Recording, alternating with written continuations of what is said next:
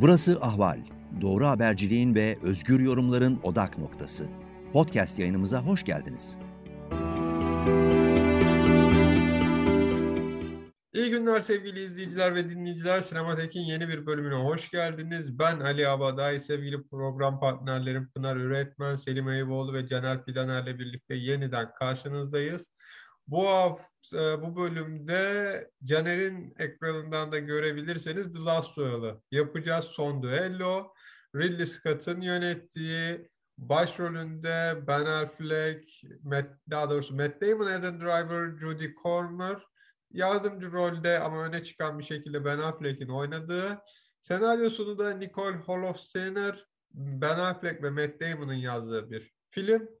Kısaca özetinde verirsek e, filmin e, Orta Çağ'da Fransa'da geçen filmde e, iki e, soylu bir aileden gelen e, Jean de Carouge'un işte düşün, e, kendi anlatımıyla yaşadıkları Jacques Le Goris isimli bir e, adamla arkadaşlığı sonrasında arasında bozulması ve e, eşi Lady Margaret'in Legris tarafından tecavüze uğramasıyla gelişen süreç anlatılıyor. Filmin ilk, sonraki bölümünde bu sefer gerçekler Legris'in e, Adam Driver'ın oynadığı karakterin gözünden. Üçüncüsünde de Olivia Colman'ın e, Olivia Colman değil, Judy Comer'ın oynadığı Lady Margaret'in gözünden anlatılıyor.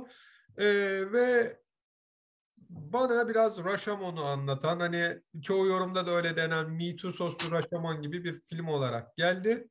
Programa başlamadan son bir uyarı spoilerlı bir yayın olacak. Filmi izlemediyseniz baştan uyaralım. Çok fazla spoiler vereceğiz.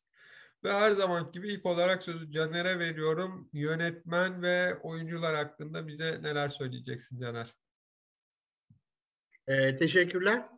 Yani Olivia Colman bu sene gayet iyi gidiyor. Dilinin sürçmesi de tesadüf değil. Sağ olsun çok güzel e, filmler geliyor. İnşallah sırayla onları da izleriz, konuşuruz diye e, düşünüyorum. Ama buradaki Judy Comer ablam da yani Killing Eve'den tanıyoruz. Benim çok sevdiğim bir oyuncu. E, orada böyle çeşit çeşit insan öldürme e, şeylerini öğreniyorduk. Killing Eve'de kendisinden yöntemlerini. E, ben şöyle başlayayım. The Last Duel, e, Türkçedeki adıyla Son Düello filmi e, Ridley Scott'un yönettiği ve açıkçası tam bence Ridley Scott'a göre yönetilmiş e, bir film. Böyle ben nefes nefese seyrettim. Hele böyle sonuna yaklaştıkça şimdi ne olacak diye e, güzel de bir kurgu yapmış. Yani önceki Ridley Scott filmlerinden farklı olarak işte muhtemelen Kurosawa'ya gönderme olarak, Rashomon'a gönderme olarak düşünüyoruz. E, Ridley Scott'u bir hatırlayalım. 1937 Britanya doğumlu bir yönetmen. Birkaç tane çok e, bilindik filmlerini söyleyeceğim. Benim de izleyip sevdiğim filmler bunlar. E, mesela Alien var 1979. Ondan sonra Blade Runner var 82. Esas yani birincisinden bahsediyorum. Bıçak Sırtı diye bildiğimiz. Ondan sonra Thelma ve Louise var 91. Ondan sonra Gladiator var 2000. Ondan sonra Jennifer Kral kimmiş o da e, tarihince. E, Marslı var. O da böyle çok heyecanlı bir filmde son dakikaya kadar 2015. Ondan sonra e, Gucci ailesi var. Gucci de inşallah doğru söylüyorumdur. Gucci İtalyanca olunca öyle söylenir gibi geldi bana. E, o onu da henüz izleyemedik ama o da seviliyor. Ridley Scott bir e, ana akım yönetmen olarak ve de işte macerayı güzel anlatmasıyla hatırladığımız bir yönetmen. Aynı zamanda yapımcı, kurguculuğu da var. E, senaryoculuğu da var. Böyle e, çok yönlü bir sinema insanı. Oyunculara geliyorum. Oyuncular da çok iyi bir kadro kurulmuş. E, tabii Adam Driver, aynı demin Olivia Colman için söylediğim gibi Adam Driver da böyle artık e, ne diyeyim yani bir yılda iki üç tane filmi geliyor özellikle son 10 yılda çok e, sevdiğimiz filmlerde oynadı. Jacques Le Gris kahramanı oynadı, kahramanın adı. Ondan sonra mesela 2016'da Patterson, e, Jim Jarmusch'un. 2017'de Noah Baum, Baumbach'ın Meyerhold Stories, Meyerowitz Stories pardon. 2018'de Spike Lee'nin Black K. Klansman, e, Karanlığa Karşı gibi bir şeydi adı. Ondan sonra 2019'da gene Noah Baumbach'ın e, Marriage Story, evlilik hikayesinde oynadı. Ondan sonra son yıl işte e, arka arkaya üç film. Birisi The Last Duel, birisi Annette, Leo, Leo Carax'ın. Ondan sonra House of Gucci Gucci e, ailesi Ridley Scott'un ve gene Last Duel Ridley Scott'un e, Adam Driver'ın kendini gösterdiği filmler. Yanında önce erkekleri söylüyoruz. Hanımlar kusura bakmasın onlar dövüşüyor çünkü. Hani her ne kadar e, kadın karakter de önemli bir roldeyse de Matt Damon var. Ve Matt Damon'ın rolü daha da büyük aslında. Jean Carouge diye ben okuyorum Fransızca. O e, karakteri oynayan e, Matt Damon 1970 ABD doğumlu. Onu hatırladığınız ve o da çok uzun sinema kariyerine sahip. Bir iki film ismi hatırlatayım. Mesela Good Will Hunting, e, Can Dostum diye oynamıştı. 1997 Gus Van Sant'ın filmi. 2015 Ridley Scott'un Marslısı. Ondan sonra Martin Scorsese'in Köstebeği var. 2006'da Departed özgün adı. Spielberg'in Er Ryan'ı Kurtarmağı var 1998 ve Christopher Nolan'ın 2014 tarihli hani çok sevilen ama bana pek hitap etmemiş olan Interstellar Yıldızlar Arası isimli filmi var. Matt Damon'ın e, bildiğimiz. Ben Affleck e, bu da çok iyi bir oyuncu. Aynı zamanda senaryocu e, ve de yapımcılığı da var. Pierre Darenson karakteri canlandırıyor. Onu da e, 1997 Good Will Hunting'den e, Can Dostum'dan ve 2014'te Gone Girl, Kayıp Kız var. Oradan hatırladığımızı David Fincher'ın da. Onu hatırlatarak Judy Comer'a geçeyim. Ee, Judy Comer 1993 Britanya doğumlu. Ekibi İngilizce oluyor. Margaret Carouge karakterini oynuyor ve aslında e, hikayenin düğün noktası diye düşünüyorum.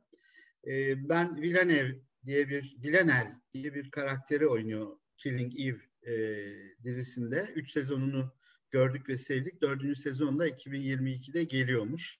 Sevenlere hatırlatmış olayım. 2018'de başlamıştı bu dizi. E, oradan özellikle biliyorum. Evet, e, şeyin e, Ali'nin söylediği şeyi hatırlıyorum. Yani Rashomon sinema tarihinin kült filmlerinden. Oradaki kurguyu bize hatırlatıyor. Kurosawa'nın 1950 yapımı filmi. Akutagawa diye Ryunosuke Akutagawa diye ünlü bir yazarın, Japon yazarın Rashomon öyküsünden ve başka öykülerini de bir araya getirerek Kurosawa'nın yaptığı film. Diyoruz e, ve de e, ben sözü şimdilik kesiyorum. Ben iki ekleme yapacağım izninizle. Birincisi Can Dostum Good Will Hunting'in senaryosu Matt Damon'la Ben Affleck'e aitti. O senaryodan en iyi senaryo Oscar'ını aldılar. Özgün senaryo Oscar'ını. İkisi Harvard'dayken yazmışlardı. Bu filmin de senaryosu yine ikisi ve Nicole Holofcener'a ait.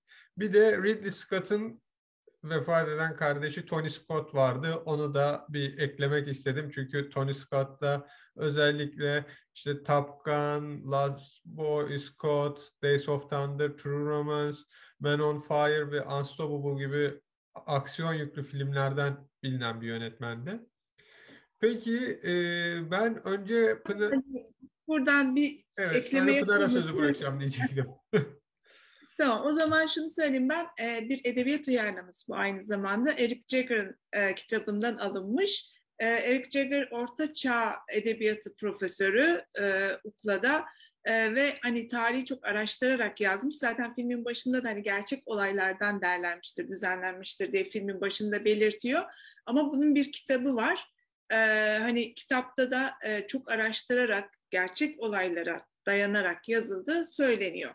Ne kadarı gerçekte bilmemiz mümkün değil ama bu şekilde söyleniyor. Şimdi film bana ilginç geldi gerçekten. Ee, bir Hollywood filmi, evet ana akım yönetmeni Ridley Scott. Ee, çok fazla dövüş sahneleri var, savaş sahneleri var. Ama bir yandan da ele aldığı hikaye çok ilginç ve ele alış tarzı çok ilginç. Ee, bu iki ana şeyle, e, yapıyla aslında hikayeyi yeniden kurgulamış gibi. Şimdi e, biz biliyoruz o Rashomon etkisi denilen bir şey var sinemada. E, ilk kez Akira Kurosawa'nın kullandığı bir teknik. Bir hikayeyi farklı kişiler anlatınca hikaye değişir mi? Yani farklı anlatıcılarla farklı bir hikaye çıkar mı aynı yerden? Kurgusudur o Rashomon'da olan şey. Bunu daha sonra başka yönetmenler de denemiş ama bu kadar belirgin bir şekilde anlatan herhalde başka bir film yok. Benim hatırladığım yok en azından. Kane var. Ee, efendim? Citizen Kane var. Evet ya onlar var ama hani bu kadar belli belli hani şunun gözünden bu, bunun gözünden bu diye net sınırlarla ayıran hani bu Rashomon'dan sa- sonra sanki birebir uyuşan e, kendisi var gibi. Evet. Selim ben duyamadım. Hangi filmi dedin? Citizen Kane, Yurttaş. Ha. Yurttaş Kane. Evet. Evet. Doğru bir anlamda o da öyle. Evet. Evet. Ee, şey şimdi burada birinci bölüm e, De Cruz'un Jean De Cruz e, karakterinin gözünden anlatılıyor. O bittikten sonra e, De Gris karakterinin an- gözünden anlatılıyor. Üçüncü olarak da Margaret'in gözünden anlatılıyor. Aynı olaylar anlatılıyor ama biz olayların ne kadar değiştiğini karakterin bakışına göre hani bazı kısımların tamamen uçtuğunu, bazı kısımların geldiğini, e, farklılıklar olduğunu ya da e, aynı e, şeye e, baktıkları aynı şeye farklı anlamlar yüklediklerini görüyoruz. E, burada tabii bakış açısı çok önemli. Bakan kişinin ne anladığı, e, ne kadarını bildiği de önemli. Mesela e, Margaret'in gözünden gördüğümüz yerlerde savaşla ilgili şeyler hiç yok. Çünkü o savaş kısmında bir kadın olduğu için yok. O direkt e, başka bir yerden giriyor hikayenin içine. Ama bunun yanı sıra ne kadarını görmek istediği de kişinin çok önemli. Hani hikayelere baktığımız zaman e, mesela ilk hikayede daha ilk başta De Cruz savaşa girerken işte e, kral için diyor saldırıyor koca bir şey e, bölük mü artık neyse onlar ve e, orada De kurtardığını söylüyor. Yani onun hayatını kurtarıyor. De de ona teşekkür ediyor. De anlatımına baktığımız zaman tam tersi bir yerden giriyoruz. E, De aslında Cruz'u orada kurtarıyor. Çünkü Cruz atıldığı zaman e, herkes diyor ki hani şu anda gitmememiz, savaşmamız lazım. Hayır tek kalırsa ölecek diyor ve askerlerin savaşmasını sağlıyor gibi tamamen farklı bakışlarda farklı hikayeler çıkarmış. Ee, tabii bunun içine bir de hafıza giriyor. Yani zaman geçip de bir şeyi anlattığınız zaman ister istemez aklınızda kalan kısmıyla anlatırsınız. İşte o hafıza da e, hikayeyi değiştirebiliyor. Onu da filmin en sonunda görüyoruz aslında. Dögri'ye soruyor e, Koruş, e, yaptın mı işte suçlu musun diyor. O da hiçbir şekilde suçlu olmadığını söylüyor ama öyle bir söylüyor ki gerçekten inanarak söylüyor. Çünkü bir şeyi çok fazla e, tekrar ederseniz ister istemez e, o şey gerçeğe dönüşür sizin için. E, böyle bir şeyi görüyoruz. Şimdi üç kişinin bakışından görüyoruz dedik ama aslında bir dördüncü bakış var. O da kameranın bakışı. Üç kişi anlatıyor ama o üç kişinin anlatmadığı detayları da biz Ridley Scott'ın koyduğu kamerayla izleyici olarak görüyoruz. Aslında hiç anlatılmayan kamerayla gösterilen detaylar var. Mesela annesinin ne kadar ketum bir kadın olduğu. Mesela Korjun ne kadar bencil olduğu ve karısına aslında çok da iyilikle bakmadığı ya da Margaret'in ne kadar e, duygusal olduğu duyguları bunların hepsini kamera açılarıyla görüyoruz. Onun yanında mesela Margaret'in bir arkadaşı vardı, ispiyoncu arkadaş. E, onun işte e, Logren'in ne kadar yakışıklı olduğunu söyleyen arkadaşı. Mesela onun Dögri'ye karşı aşkını kimse anlatmıyor. Ama o bakışlardan biz onun ne olduğunu görebiliyoruz. Yani aslında bir dördüncü hikayeci var. O da e, yönetmen, kameraman artık ne dersiniz, görüntü yönetmeni, senarist belki. Onun için bu hikaye üçlü değil, dörtlü bir hikaye olduğunu düşünüyorum. Tabii bu anlatımın en önemli özelliği bir tecavüz davasını anlatması e, ve 1300'lü yılların sonunda 1386'da oluyor bu düello. Bir kadının sözüyle bir tecavüz üzerine durulması. Bu açıdan da tabii biraz Me Too hareketi gibi olmuş ama biraz feminist etki var. Önemli bir anlatı olduğunu düşünüyorum. Çünkü orada hani tecavüzün, e, kadınların tecavüz edilmesinin çok da sıradan bir şey sayıldığı bir çağdan bahsediyor. Hatta Dökurj'un annesi diyor ki Yani ben genç olmadım mı bana da tecavüz edildi. Ben sustum. İşime baktım ve işte e, kendi eşimin işlerini engellemedin. Sen niye bunları söylüyorsun ki gibi bir şey söylüyor. Hani tecavüz bu kadar e, kadının suçuymuş gibi gösterilirken ki günümüzde de çok farklı değil aslında. E, Margaret'in inatla hayır ben hakkımı arayacağım ve o yaptığının cezasını çekecek diye e, üstünde durması ve bunu sonuna kadar götürmesi her ne kadar bunu konuşuruz De e, film boyunca birçok kere kıssak da sonuna kadar bu işin peşinde durması bunlar çok önemli şeyler. E, bu üç anlatıda benim şu çok dikkatimi çekti. Birincisinde yani De anlatırken hikayeyi tam bu tecavüzün olduğu sahneyi anlatırken Margaret diyor ki tecavüz edildim. Yani edilgen bir fiil kullanıyor. I've been raped diyor. Margaret anlatırken üçüncüsünde bana tecavüz ettiler diyor. Yani bu kullanım aslında dilsel kullanımı Ridley Scott'ın çok başarılı kullandığını söylüyorum, e, düşünüyorum. E, çünkü dil bizim e, e, şeyimizi, bilinçaltı, bilincimizi yaratan en önemli şey. Orada nasıl kullandığınızla bütün algı değişebiliyor. Mesela ben bu kadın cinayetleri lafına çok e, bozulurum. Çünkü kadın cinayetleri dendiği zaman sadece kadın var orada. Yani kadınlar kadınları öldürüyor gibi bir şey oluyor. Erkek yok işin içinde. E, bu da algıyı bozan bir şey. E, ama tecavüz edildim demek orada işin kendisini sokmak, bana tecavüz etti demek ikisi çok farklı şeyler. Hani bu hikayede bunu vermesi de bana özel geldi diyeyim. Şimdilik susayım daha sonra devam ederiz herhalde konuya. Ben Selim'e sözü vermeden tek bir şey söylemek istiyorum. Üçüncü bölüm başlarken hani her bölümde olduğu gibi bu sefer diyor ki The Truth According to Lady Margaret. Fakat The Truth According to Lady Margaret dedikten sonra According to Lady Margaret kısmı siliniyor, The Truth kısmı kalıyor. Onda, ben de ondan bahsedeceğim işte. Birkaç ben saniye de... şey yani gerçek esasında onun anlattığı gibi. Selim o zaman sözü sana bırakayım. Şimdi ben bir anekdotla başlayacağım. Um, Rus bir gazeteci Ridley Scott'a e, şöyle bir soru soruyor. Daha önce de tarihi filmler yaptınız. İşte Robin Hood, Gladiator falan gibi. Bunların hepsi çok gerçekçi değildi. Daha masalsıydı. Bu daha gerçekçi bu e, gibi gözüktü bana. Ne düşünüyorsunuz? Değil mi? Ve Ridley Scott'un tepesi atıyor. Ve e, İngilizce F harfiyle başlayan küfrü ediyor. E, F you, F you, sir diyerekten. E, bu bana çok ilginç geldi. Şimdi e, Ridley Scott ne sinirlendirdi bu soruda diye. Ve orada sanki şöyle bir şey çıkıyordu. Zaten filmin bütün ağırlığı, demin Ali'nin de söylediği, the truth. Yani Türkçe'de aslında real ve truth ikisi de gerçek. Yani truth'u kendi başına... Hakikat hocam. Truth'a, truth'a hakikat Hakikat, doğru, doğru. Ee, şimdi tamamen işte bir hakikat kisvesi üzerine kurulu bir filme böyle bir soruyu sormak sanki filmin bütün geçerliliğini Ridley Scott'ın versiyonundaki geçerliliğini şey yapıp sanki zeminin altından halıyı çekiyormuş gibi. Ee, şimdi buradan evet ona geleceğim. Film bence de önemli bir konuyu anlatıyor. Hatta şöyle diyeyim tarihin ilk Me Too vakasını belki anlatıyor. Yani Me Too olmadan Me Too idi bu film e, o anlamda şey.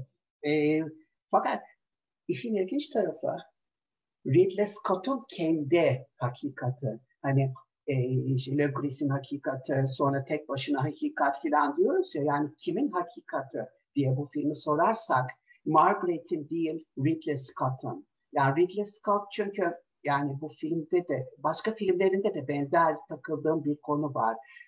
Thelma Louise, e, hatta G.I. Jane diye son derece kaba bir feminizm üzerine kurulu. Bir kadın isterse Azmin elinden hiçbir şey kurtulamaz. O da asker gibi olur, maskülinize olur. Bu Demi Moore'un oynadığı. Ama dimdik ayakta durur filan gibisinden böyle hani bir tür bir çuval inciri berbat eden bir feminist yaklaşım olarak ben e, onu mesela o filmi gördüm. Thelma Lewis'e gelince ortak bir yanı var. İkisi de tecavüz üzerine kurulu şey e, Thelma Louise de e, şeyde e, Last Duel'da. E, şimdi orada e, bu filmi görene kadar aslında ilginç bir şekilde hep onun son derece pozitif bir feminist bir yaklaşım içinde olduğunu görmüştüm ama hep bana dokunan bir karakter vardı. Harvey Keitel'in oynadığı Hal karakteri. Obsesif, takıntılı bir polis. Onun özel hayatına kadar giriyor. Onun en yakın arkadaşı Telma'ya bile söylemediği tecavüz şeyini ortaya çıkarıyor. Ben senin başına ne olduğunu biliyorum diye telefonda onu arıyor her fırsatta. Ee, sanki neredeyse röntgencilik düzeyinde özel hayatına takıntılı ve yine Türkçe'de emin olmadım karşılığı olan patronizing diye bir laf var. Bu hem böyle birisini himaye etmek hem de aşağılamak. Bir kadın olarak buralara gelmeniz vallahi büyük başarı gibi bir söz mesela patronizing bir şey. Evet. Ee, onun bilmiyorum Türkçesi var mı şey olarak da. Burada da yani Harvey Keitel'in oynadığı karakter hani siz çok acılar çektiniz biliyorum sizi tek anlayan kişi burada benim filan diyor ama bir taraftan da polislere sakın ateş etmeyin sadece iki kız onlar filan falan diyor bir taraftan. Burada işte Ridley Scott'un rolü feminist e, filmlerde o Harvey Keitel'in e, rolü aslında bakışı. Yani e, Ridley Scott da benzer bir patronizing bir bakışla duruma bakıp da olayları derinden derine anladığını, etkilendiğini, hakkının verilmesi gerektiğini o karakterlerin söyleyen bir yaklaşım. Dolayısıyla o sanki Ridley Scott'un alter egosu gibi bir şekilde. Ee, şimdi burada yine yani e, bununla ilintili olarak yani sonuncuya hakikat demesi Ridley Scott'un kendi fikri aslında. Yoksa Ridley Scott'tan bağımsız bir hakikat ya da filmden bağımsız bir hakikat yok. Dahası tarih adına yani uzun bir süredir biz tarih söylemini zaten sorguluyoruz yani şey olaraktan bunun aksini kimse artık iddia etmiyordur. Tarih hakikatlerden ibarettir diyen birisi yeryüzünde kaldığını hiç e, sanmıyorum. E, daha önce de galiba konuşmuştuk. Fransızca'da e, istuar kelimesinin hem tarih hem hikaye anlamına gelmesi çok çarpıcı geliyor bana. Yani burada da sonuçta bir öykülendirme, bir bakış açısıyla anlatma var ve sonuncusunun bakış açısından bağımsız daha hakikat olduğunu söylemenin kendisi son derece problematik. Bu bakımdan bakınca bana Ridley Scott'un o hakikat kisvesi altında son şeyi kendisinin anlatması son derece e, sorunlu e, geliyor. E, Şimdi bir saniye. Bir şey söyleyebilir miyim bu Selim? Senin söylediklerine ilgili. Bu e, hakikat deyince aslında mesela o tecavüzle ilgili sahne Degree'de de Margaret'te de çok benzer, farklı değil. Yani tecavüz olduğunu Degree de gösteriyor. Bunu inkar etmiyor. Sadece onun bakış açısına göre hani bir kadına böyle sahip olmak zaten normal bir şey. Onu veriyor. Yani tecavüz değile gelmiyor. Sadece işte o da beni istiyor ama kadınlara da zaten böyle sahip olunur gibi bir bakış var. Yani hakikat aslında kimin baktığına göre de çok değişmiyor sanki. Evet zaten... ama o sahnede de şöyle bir şey var. Ee, şimdi hep vardır e, yüzyıllar boyunca e, batıda da olan bir şey. Yani kadın sanki bana yeşil ışık yaktı. Ben de o doğru, o sinyalleri aldım yoksa yapmazdım gibi bir şey. Yani e, dolayısıyla Le Gris'in versiyonunda çok daha şey davetkar. Hatta o senin anlattığın o algıda seçicilik hani farklı versiyon. Mesela e, Margaret şey girdikten sonra içeri yukarı doğru merdivenlerden çıkıyor. Fakat önce Le Gris'in versiyonunda ayakkabıları çıkarıyor ve o sanki böyle soyunmanın ilk adımıymış gibisinden. İkincisi e, son versiyonunda ise hakikatimizde bizim e, koşarken ayakkabıları ayağından düşüyor ve yukarı doğru çıkıyor. Çok küçük evet. ayrıntılar vardı bunun gibi filmde. Çok Ama dikkatli. da var. Le Gris'in Pierre'le birlikte o hani kadınlarla orji yaptığı sahneye baktığımızda hani şey diyor. Le Gris diyor ki kaçarsan kovalarım. Ve ondan sonra kadını kucağına alıyor. Kadın böyle itiraz ediyor ve yine de onunla sevişiyor. Hatta diğer kadınlar da tutuyor. Şimdi Le Gris'in anlatımında aynısı var. Margaret kaçıyor. Margaret kaçınca sanki o Pierre'in evindeki oyun gibi kaçarsan yakalarım diyor. Yine tutuyor kadın yine itiraz ediyor. Hani o Pierre'in evindeki orji ya da cinsel birlikteliktekilerle e, kendi anlatısında o tecavüz olmadı. Hani orada yaptığımızın aynısını burada yaşadık. Bu tecavüz sayılmaz gibi bir de kendince doğrulamaya gidiyor. Hani öyle de bir durum var. Şey ekleyebilir miyim devam ederken? Şimdi Pınar bu üçlü anlatımdan söz ederken ve bir dördüncü göz olduğunu söylerken e, şeyi de hatırlayalım. Ortada bir çerçeve öykü var. Bu üç e, anlatının başı ve sonu var. Yani e, en başında bir sunumu var. En sonunda da e, hani her ne kadar sonuncu Margaret anlatıyor gibiyse de Margaret'in göremeyeceği yerlerdeki şeyleri de görüyoruz biz. Ve e, şey kendini gizliyor burada. Ridley Scott diyelim yönetmen ya da kameraman. Onun için e, üçüncüsünde hani gerçek e, şey a, asıl hakikat budur demesi Selim'in dediği gibi aslında şey bir e, ne diyeyim taraf evet. tutma. evet. Kendini gizleme. Değil mi? E tabii tabii kendini gizleme. Dolayısıyla hakikaten kamerayla ya da bir karakterle hani yönetmenin işte bir bağ kurması, bir alter ego gibi onu benimsemesi e, gibi bir şeyden bahsediyorum. E, hakikaten hani doğru taraftayım şeyi veriyor size yani bir şekilde. Ha, abilik ben yapıyor yanayım, ben kadınlardan yanayım e, gibi bir e, şey e, veriyor. Ama işte bana e, şöyle bir şey de geldi. Şimdi iki versiyonu dinliyoruz. İkisi de erkek versiyonları farklı şekillerde filan. Üçüncü versiyonu bana yeterince kadın versiyonu gibi gelmedi. Yani kadının kendi hikayesini anlatmıyor. Yani birisi onun hikayesini anlatıyor. Yani o da daha böyle bir erkek bakışıyla. Çünkü şöyle bir şey var yani koşulları anlatıyor. Yani patriarkal koşulların acımasızlığını, bakış açısını mesela o öyle bir dönemde, öyle bir ortamda var olabilmek için kadınların kendisi de aslında patriarkal söylemleri içselleştiriyorlar. Tıpkı e, şeyin e, Karol'un e, annesi de olduğu gibi ya da evet. en yakın arkadaşı e, mesela Ole Briss'in yakışıklı olduğunu e, söylediği bir zaman lafın arasında böyle bir dem. Onu herkesi yayıyor o kadar ki hakim bile duyup da onu aleyhine kullanıyor. Onu yakışıklı buluyormuşum filan e, diyerekten. Yani Orada da yine Patmaz yani e bu koşullarda bir kadın ne yapabilirdi sorusunun cevabını veriyor o son epizodda aslında. Yoksa kadının kendisinin e, nasıl, e, nasıl bir duygu içinde olduğu, nasıl köşeye sıkışmış hissettiğini filan onları aslında e, sanki bana şey yani yeterince anlatmıyor. Onun kendisinde de ilk ikisinde olan bir erkek hani narratife varmış gibi geldi. Bir, bir cümle eklemek istiyorum e, bir çeşit by proxy, vekaleten durumu var. Evet, evet. Ha, şimdi buradan şunu da söyleyebiliriz. Şimdi üç kişinin ağzından anlatarak adeta bir yabancılaştırma öğesi. Hani Brecht'inki gibi. Mesafe. Hani bu, ha, mesafe koyuyor. Muş gibi görünüyor ama e, şimdi hem Pınar'ın hem e, Selim'in söylediklerine hemen diyorum ki bu bir e, pseudo yabancı, e, yabancılaşma, yalancı bir yabancılaştırma. Evet, yani, evet, evet. Ha, sonuçta gene e, hakim ne diyelim egemen görüşe, egemen anlatıya bir katkıda bulunmuş oluyor film.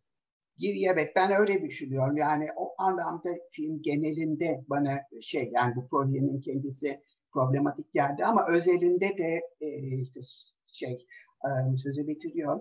Yani Ridley Scott'un tırnak içinde hani feminist filmlerine bakınca çok benzer bir problemi onlarda da görüyorum. Ee, okay. Yani Ridley Scott burada bir taraf tutuyor da diyebiliriz. Hani tarafsız olduğunu göstermiyor. Bir taraftan da taraf tutuyor. Onu da mesela ilk etapta Truth yazısından görüyoruz diyebiliriz. Ee, evet burada hani Ridley Scott'ın e, gerçek kendi haklılığı çok önemli. Nereden baktığı olaya. E, bir yandan da şöyle bir şey var tabii aslında e, bütün film gerçeklik arayışı olarak görürsek aslında gerçekliğin değişmesini isteyen yani gerçek gerçekliği, hakikati arayan mağdur olan kişidir. Hani verili gerçeklik eğer sizi mağdur etmiyorsa onun değişmesini istemezsiniz. Hani mesela kadınlara tecavüz etmek normaldir şeyini erkekler değiştirmek istemez. e, normalde bunu mağdur olan kişi değiştirmek ister. Ya bir dakika burada bir sorun var, bu gerçeklik olamaz der ve hakikat arayışına gidersiniz. Hani burada da böyle bir hakikat arayışı aslında Margaret'in üzerinden veriliyor ama tabii sadece Margaret de aramıyor hakikati.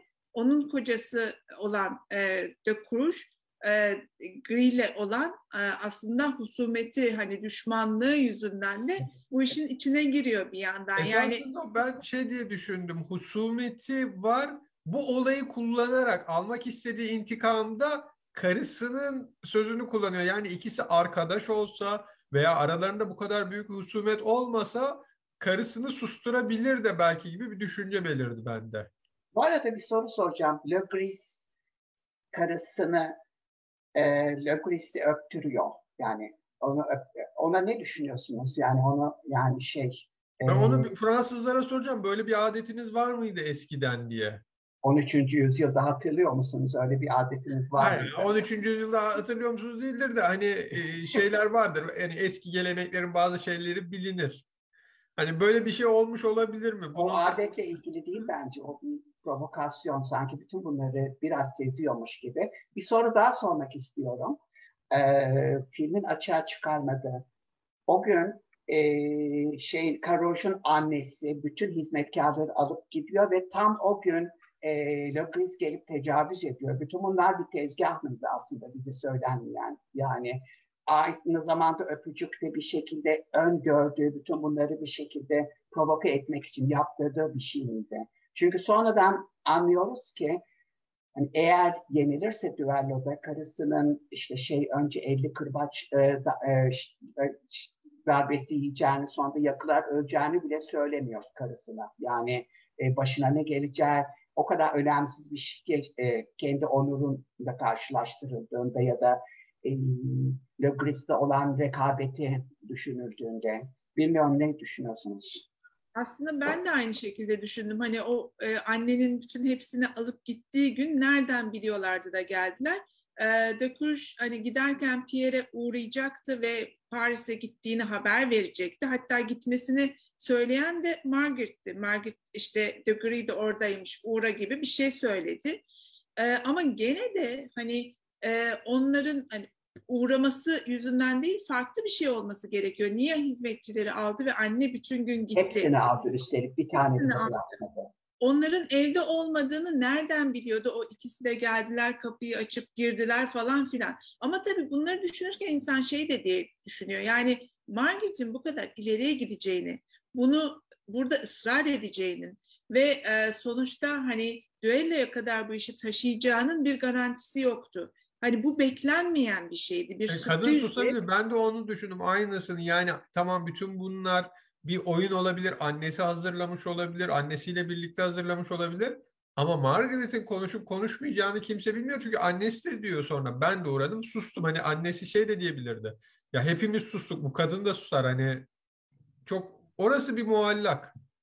Ya anne işte patriarkayı savunan bir kadın sonuçta. Yani dolayısıyla Margaret onun için bir düşman. Yani e, bir erkeklerin için ne kadar düşmansa Margaret, yani kadın için de düşman. O kadar içselleştirilmiş birisi yani patriarkayı. Bu anlamda bakınca burnunu sürtmek, tecavüz ettirmek, onuru kirlendi gibi bir şey yaratmak onun üzerinden filan e, bence isteyebileceği bir şey. Ama Anladım. yine Margaret evet, evet. söylerse o gün böyle bir olay oldu derse ortaya çıkacak. Yoksa hani Anne ne diyecek? Ha, o Olmasa gün... da burnunu sürtmüş olur. Yani bu da evet. hak ediyor. Her genç kız zamanında bunu yaşamalı gibi bakan bir sürü şey var. Yani ben bunu direkt evet. benim insanlardan ben, da duydum. Ya ben yaşadım sen de yaşa. Evet. 21. yüzyılda da geçerli olan bir şey bu. O zaman anne, burada o şey anne, olmuyor. Pardon Pınar sen söyle sonra ben söyleyeyim. E, o annenin oğluna söylediği bir söz de vardı. Çok ilginç daha filmin başlarında. Babası ölünce şey diyor. Yani sen niye dava açıyorsun ki haklılık diye bir şey yoktur, güç diye bir şey vardır diyor.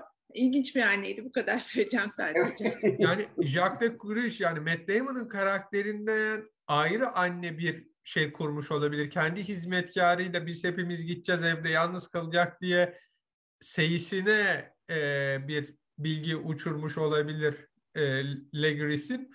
Çünkü orada da o hani en yakın adamıyla geliyor, en yakın adamı biliyor. Hatta işte ifadeler verilirken kilisede de hani böyle bir etrafa bakıyor filan.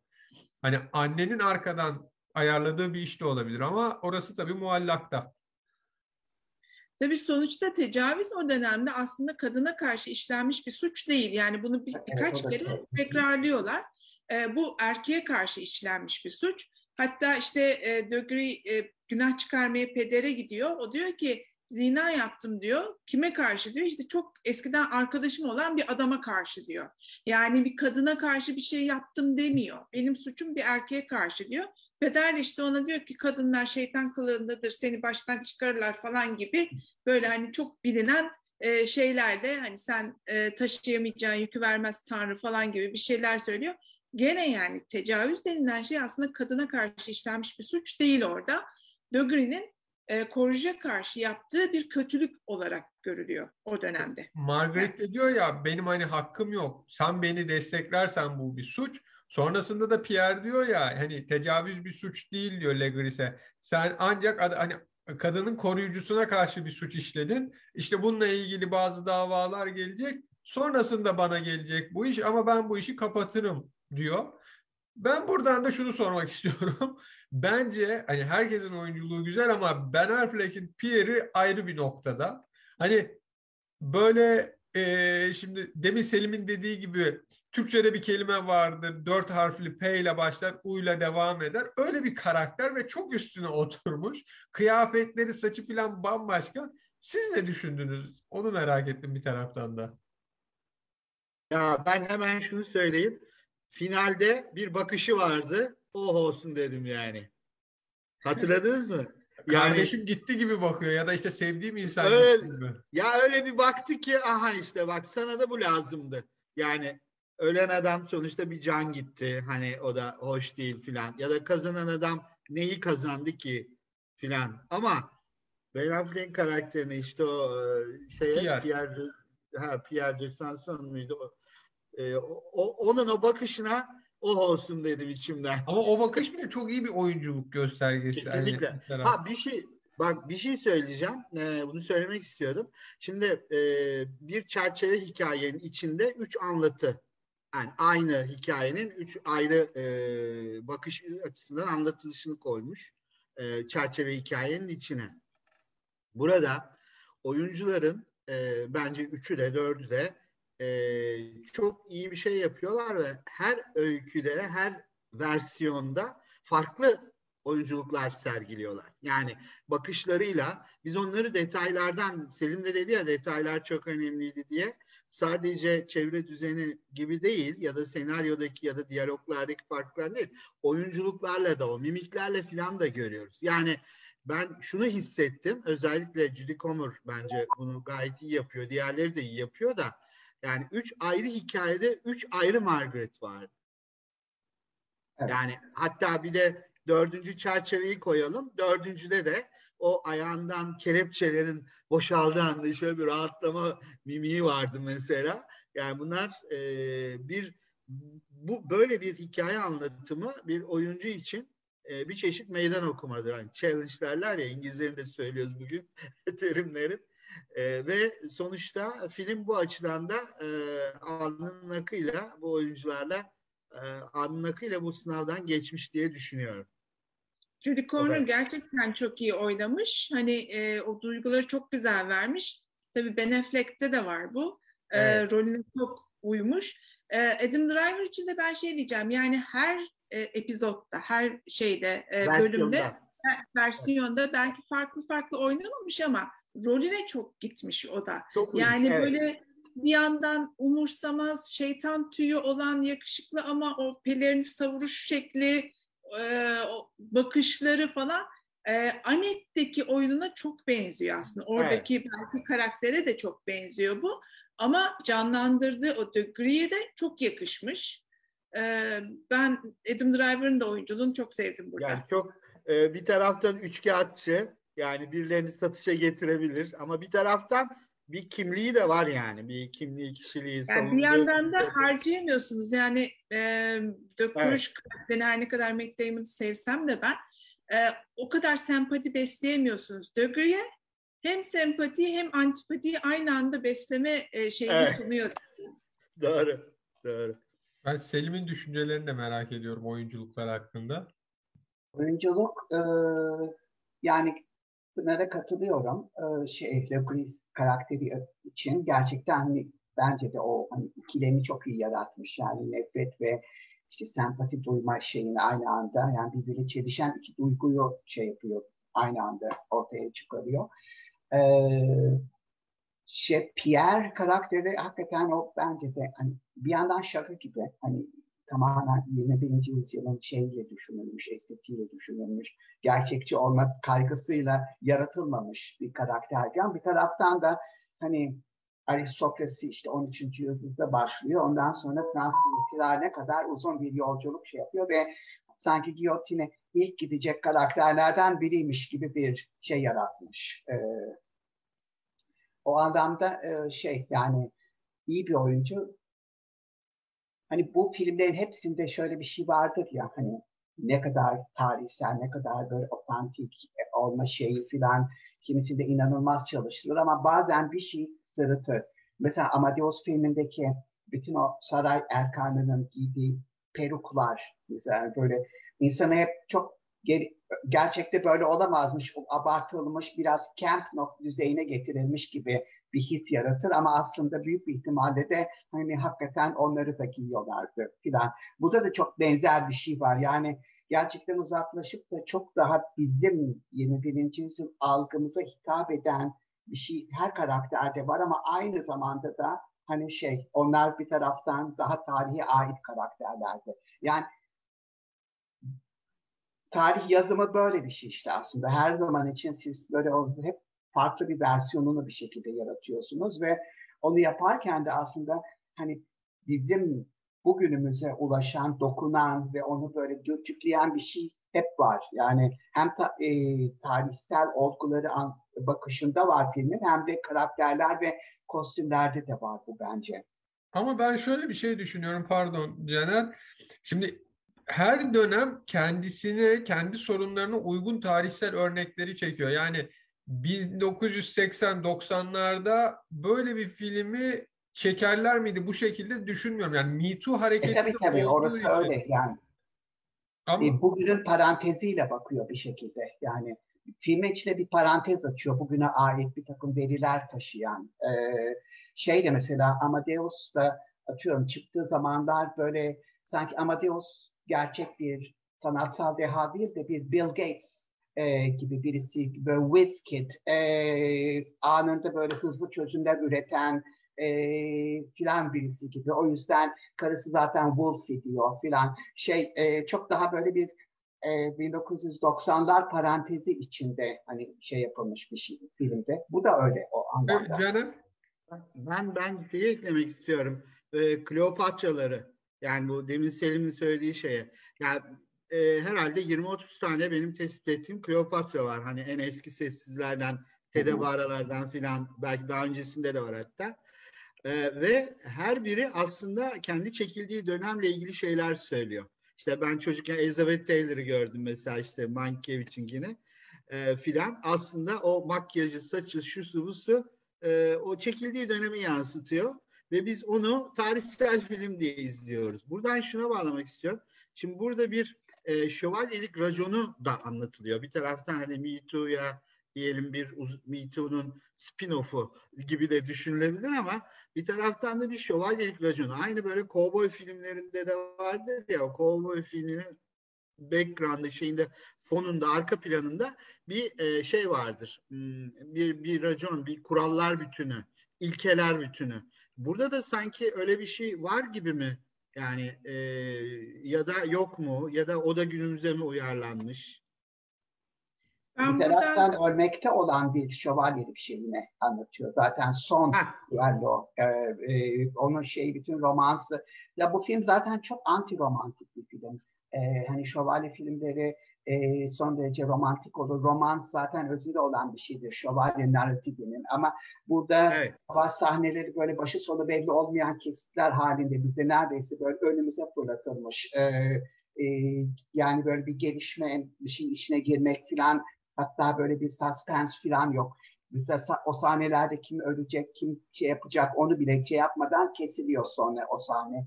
E, veya son düello sahnesindeki Le Gris'i e, spoiler alert tekrar şey yapıyorum. Öldürüş şekli de inanılmazdı. Yani o böyle evet.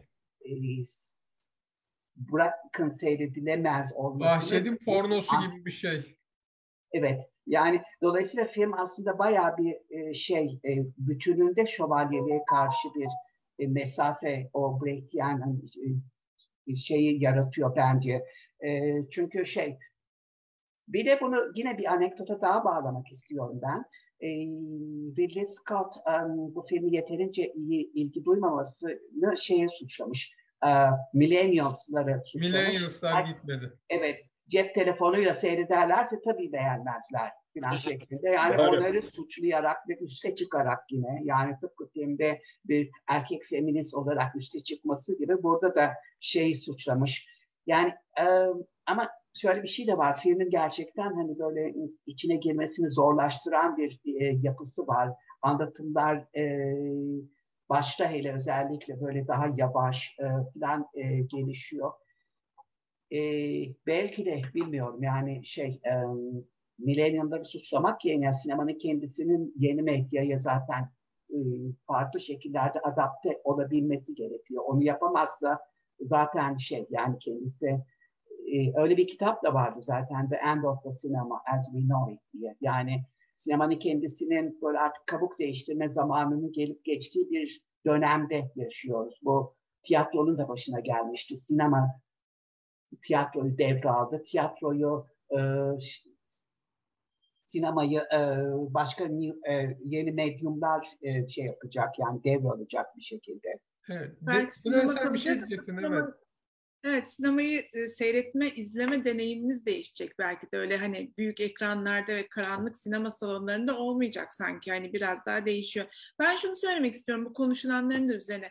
Şimdi Ridley Scott'ın diğer filmlerine de şöyle bir baktığımızda o da orta çağ çok seviyor. İşte savaş görüntülerini falan çok seviyor böyle e, kan revan görüntüleri de seviyor. Şimdi bu filmde aslında anlatılan çok ana bir hikaye var, güzel bir hikaye var. Anlatım tarzı olarak da bu Rashomon etkisini kullanmış. Bu kadar kanlı savaş sahnelerine ihtiyacı var mıydı diye ben filmi seyrederken düşündüm. Yani bu bir yandan evet tempoyu sağlıyor. Belki e, aksiyon seven izleyiciyi bu filme çekme amacını taşıyor olabilir ama bir yandan da hani fazla Hollywoodvari bir bakış yaratmıyor mu bu kadar e, savaş sahnelerinin kanlı oluşu ve bu kadar yoğun oluşu diye düşündüm. Hani erkek bakışı olarak ben Ama size sormak Ridley istedim Scott'ın da hep öyledir yani o evet. şey Gladiator'a falan da baktığın zaman o hani şey gibi o kanlı sahneler onun imzası gibidir. Hani ya da science fiction Alien filmini düşünün. Alien'da o yaratığın çıkması filan karına unutulmaz sahneler. Yani yönetmenden yönetmene de e, değişen bir e, şey var, e, durum evet. var. Şimdi Michael Bay'in filmlerine baktığında da hani o CGI'lar, o büyük patlamalar hani şimdi Selim gibi bir anekdot vereceğim. Michael Bay şeye girdiği zaman anlatıyor ekibi. Her seferinde şey dermiş. Bu sefer bambaşka bir film çekeceğiz. Tamamen ayrı bir film çekeceğiz der. İki gün sonra bir Michael Bay filmi çektiğimizde hepimiz farkında, farkındayızdır diye. Hatta işte kimi filmlerindeki hani kullanılmamış sahneleri, CGI'leri diğer filmlerine eklediğini bile çıkardılar. Hani ben Ridley Scott'ın o kan vahşet hikayelerinde, o kesme biçmelerinde kendi hani hoşuna giden ve imzası olduğu düşündüğüm şeyler olarak. Hani... Yok ona kesinlikle katılıyorum. Yani o kendi imzasını öyle atıyor ama izlerken hani biz gerekli mi diye hani bana çok gerekli değil ya da e, bu sahneler filmin bütününden birazcık daha şeymiş eklektikmiş gibi geldi. Yani şöyle bir şey... şeyden hoşlanır. Ekses diye bir şey var. Hani onun da Türkçesi nedir? Fazlalık, aşırılık yani böyle e, Hollywood sinemasının zaman zaman hep başvurduğu bir şeydir. Yani böyle bir yerde dokusunu ilikleyene kadar sizi böyle içine şey yaptı. Böyle sarıp sarmaladığı bir şiddetle şey yapmak ki o ortamı böyle iyice hissedesiniz falan gibi. Belki öykü anlatımı açısından gerekli değil ama tam da o yüzden ekses olarak ona ihtiyaç duyuluyor. Ya bir de şu var, ben eşimle izledim filmi. E şimdi bana diyor ki film bittiği zaman ya ben başında filmi hiç beğenmedim yani o vahşet o işte köprüyü savunacaksınız deyip yani bir adamları keser ama sonrasında diyor hoşuma giden konular üzerine gittiğini fark ettim ama yine de hani şey çok fazlaydı aynı düşünceyi o da söyledi yani bu vahşet çok fazlaydı hani filmin anlattığı esas hikayeyle filmin girişindeki sahneler birbiriyle örtüşmüyor. Orta Çağ böyle bir şeydi demek için belki. Çünkü Orta Çağ biz e, Game of Thrones gibi ejderhalarla filan e, bir şekilde şövalyelik e, e, janrını algılamaya fazla alıştık galiba. Yani bu film birdenbire farklı bir yine gerçeği, hakikati Orta Çağ ilişkin sanki böyle ortaya koymak gibi bir projesi varmış gibi geldi bana. Şimdi şöyle bir şey var. Mesela gençsin, kız arkadaşınla sinemaya gideceksin. Bu filme mi gidersin? Gitmezsin. Açık ve net. Yani işte onun için millennial'ları suçlamış ya yani onlar zaten bu filmi tele, e, telefonlarından seyrederler en ya, fazla. Ama şu mesela Braveheart'ı düşünüyorum. Braveheart da benzerdi ama orada bambaşka bir konu vardı. Hani kadın meselesine girmiyordu. Bir kadın üzerine hani bir ülkeni nasıl ayaklandırdı. Hatta başında da çok güzel bir cümle vardı. Burada dinleyecekleriniz, izleyeceklerinizi tarih kitapları yazmaz. Çünkü tarihi kazananlar yazar gibi.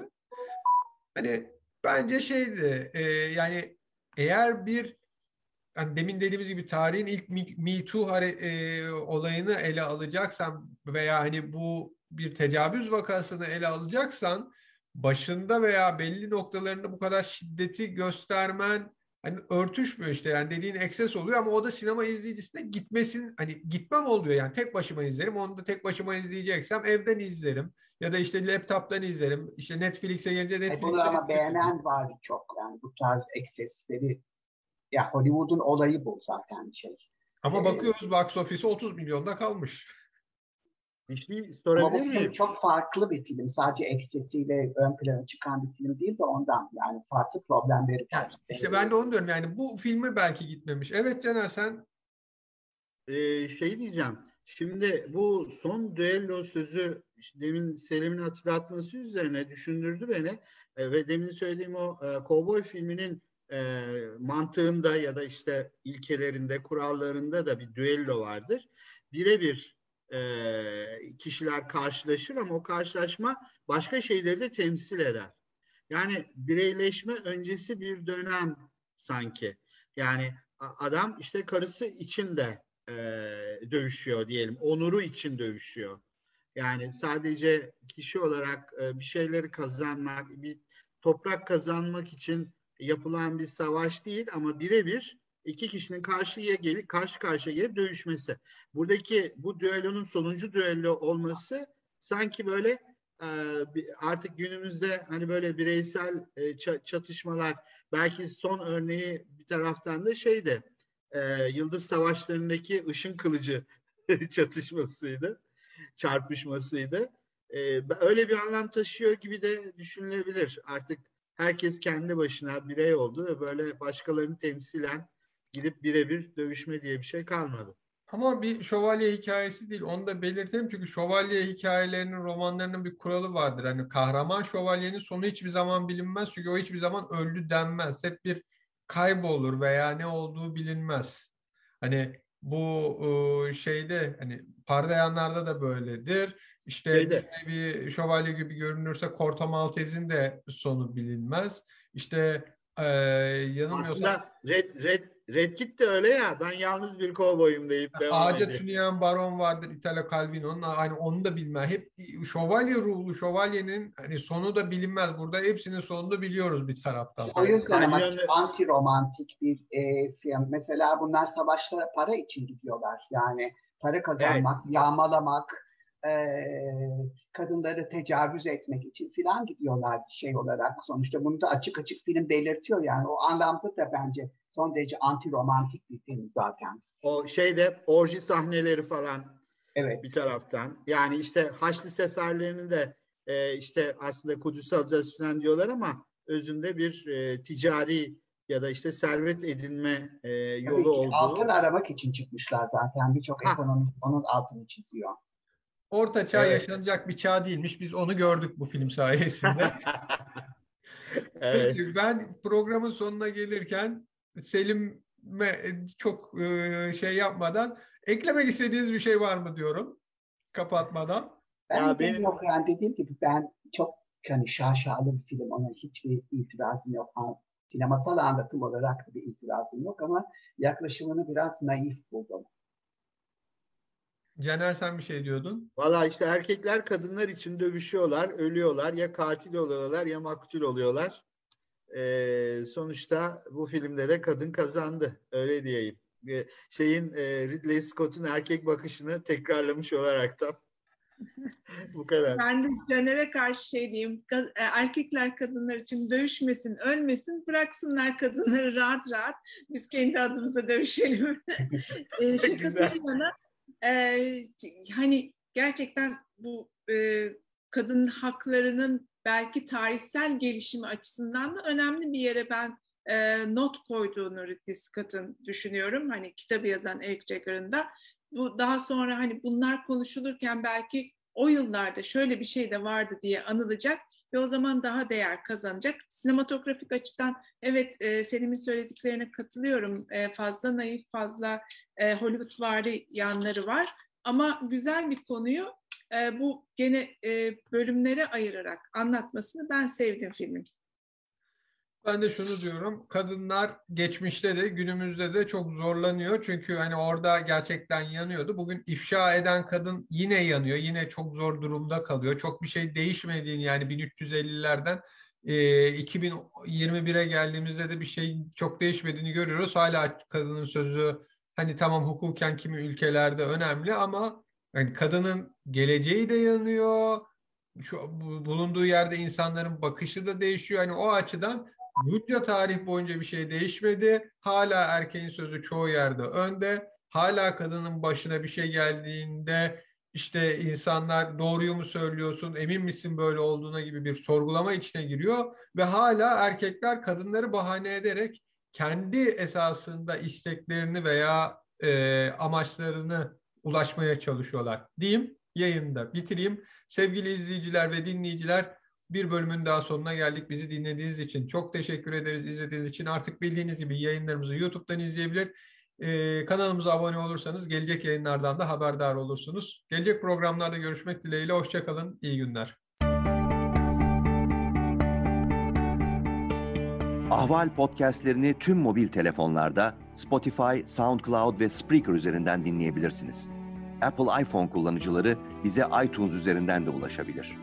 Türkiye'nin ve hayatın cıvıl cıvıl sesleri Ahval Podcast dizisinde.